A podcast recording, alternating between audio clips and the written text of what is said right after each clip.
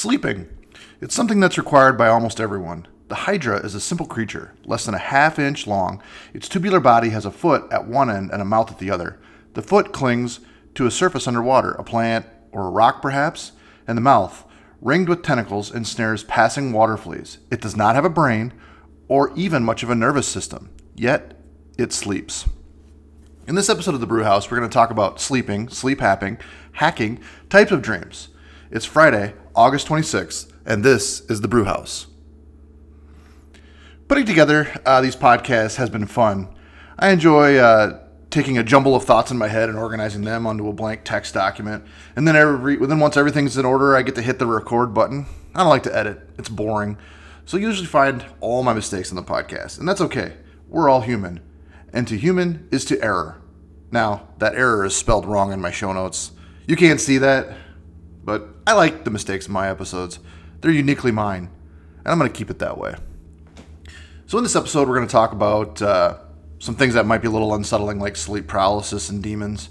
So, if you're not comfortable with that, I'd recommend finding another one of my episodes to listen to. The library is growing, and most of the episodes are 10 minutes or less. I appreciate a listen and, if you could, a share.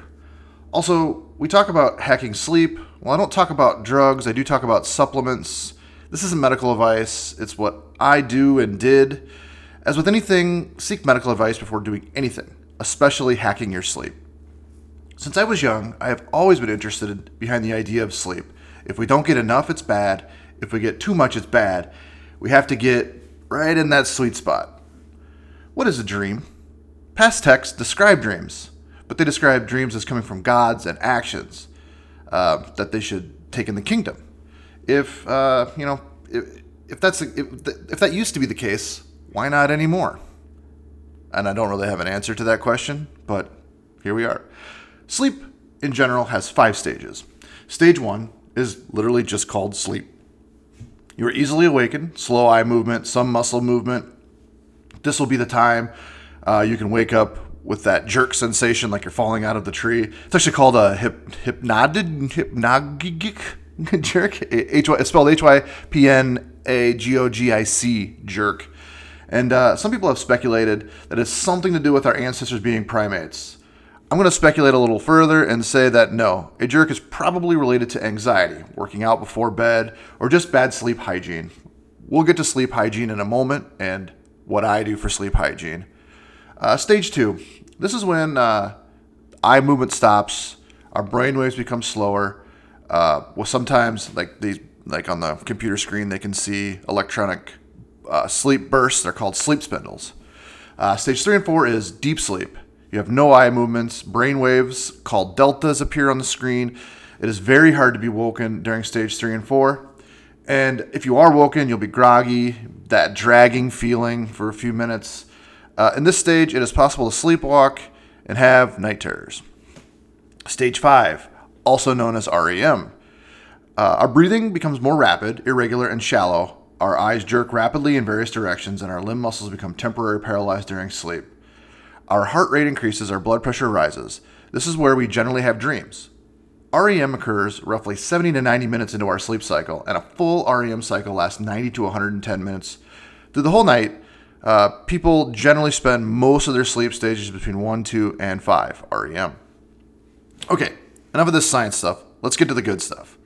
The reason I wrote this is last night, before bed, I told my wife that I hadn't had a sleep paralysis episode in months, and that it was nice. Then last night, it happened. Now, I only recently learned that what I'm having is sleep paralysis when I was talking to a friend of mine.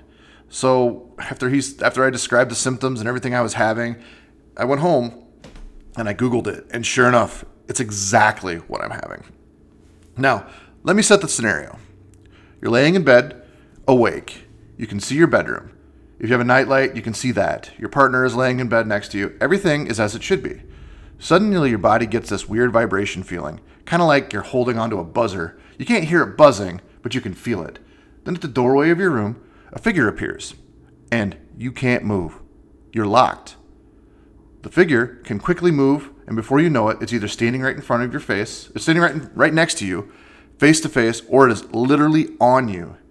And uh, you have a hard time breathing. Now, for me, I have uh, become used to this type of thing, and I've actually kind of made it a challenge for myself to see how long I can stay in this before I do my awake trigger. Since during uh, sleep paralysis, you are literally paralyzed. You can't speak or move. You have to focus on something. I focus on the center of the back of my neck and try to shake. Eventually, my body unlocks, and I'm able to shake my head, and I am out. Or so you think. My sleep paralysis comes in three waves. So you have the awake, number three, the sleep paralysis, or you have, you, so you're awake, but number three is you have sleep paralysis deep. This is the one I just described, uh, and I call that, I'm sorry, let me rewind here.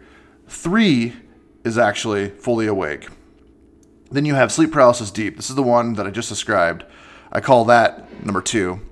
And minor sleep paralysis. In this one, I'm assuming the, the body falls into a normal sleep paralysis, but your brain is allowing you to move so you can get out of that one easy. So, literally, there's two sleep paralysis that happen. So, how is it I can be awake and see things, but can't move?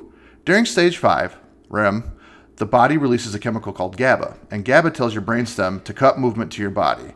The thing is, sleep paralysis has not been studied much, but basically during uh, sleep paralysis, GABA is released, but the rhythm is off. You're able to move. Um, you're unable to move, and this is what causes the, the hallucination. Don't worry though, only 7.6% of the people will ever experience uh, sleep paralysis. Now, I had a pastor growing up. He was a really great guy, a great speaker. He was very public, public about his challenges with drugs growing up, and he told stories of spiders and demons on his wall. He said it was the uh, the devil, and he was unable to move and frightened. Now, I can't speak for his experience, but it does make me wonder.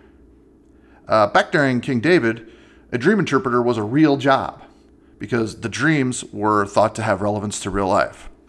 I don't want to get too deep into the religious aspect of stuff, but in Muslim they have jinn, uh, J-I-N-N, and the old hag is from Germ- uh, Germanic superstition. It is interesting how this carried through history without, with not much research or thought.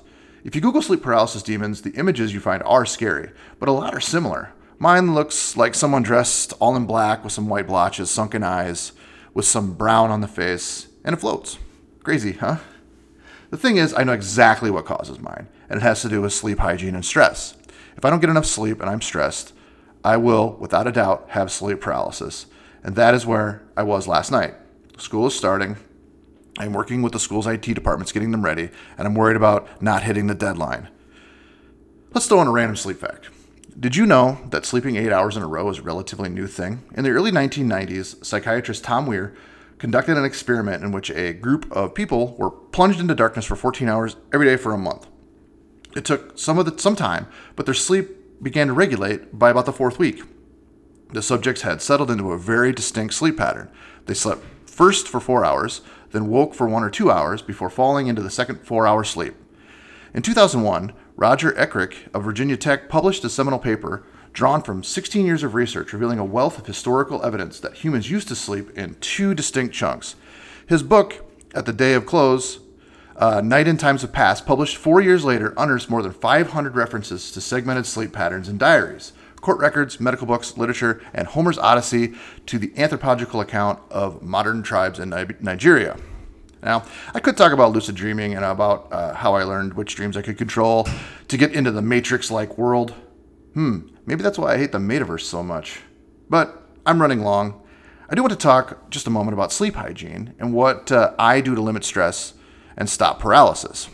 Uh, number one, I take ashwagandha root in capsule form. Now, I've been off of it for a couple of months. It's just lazy, but off it, and my stress did come back. Now, the reason I take the capsule form is because I hear it tastes terrible. Um, if you like mix it in with water or just take the straight root, but I've heard there's other benefits to it. I don't know. Number two, wind down, shut off the TV, put away the phone, get rid of all the blue lights. On some chargers, I pull the light out by desoldering, and some I use black tape. Conversation. Talk to yourself, talk to your partner, just unwind, maybe 30 minutes before bed. If you had a super stressful day, a little bit of melatonin. This is a treat. Don't do it often. Your body makes it on its own. Number five, uh, let your mind drift. Don't think about one specific thing and just drift from thing to thing. I describe this as boredom. And uh, this step right here always makes it so I can fall asleep fast, like ridiculously fast, like one minute after my head hits the pillow. Number six, have the same wake up and bedtime. I know, I'm old fashioned here. At our house, we start winding down about 8:30 as the sun is setting, and usually we're up right around 5, 5:30. A schedule helps. 7. Limit naps. I don't have I don't mind a nice uh, Sunday afternoon nap, but naps can throw off your sleep. Now, I hope you enjoyed this episode. I try to make Fridays fun and different, and I hope you enjoy them.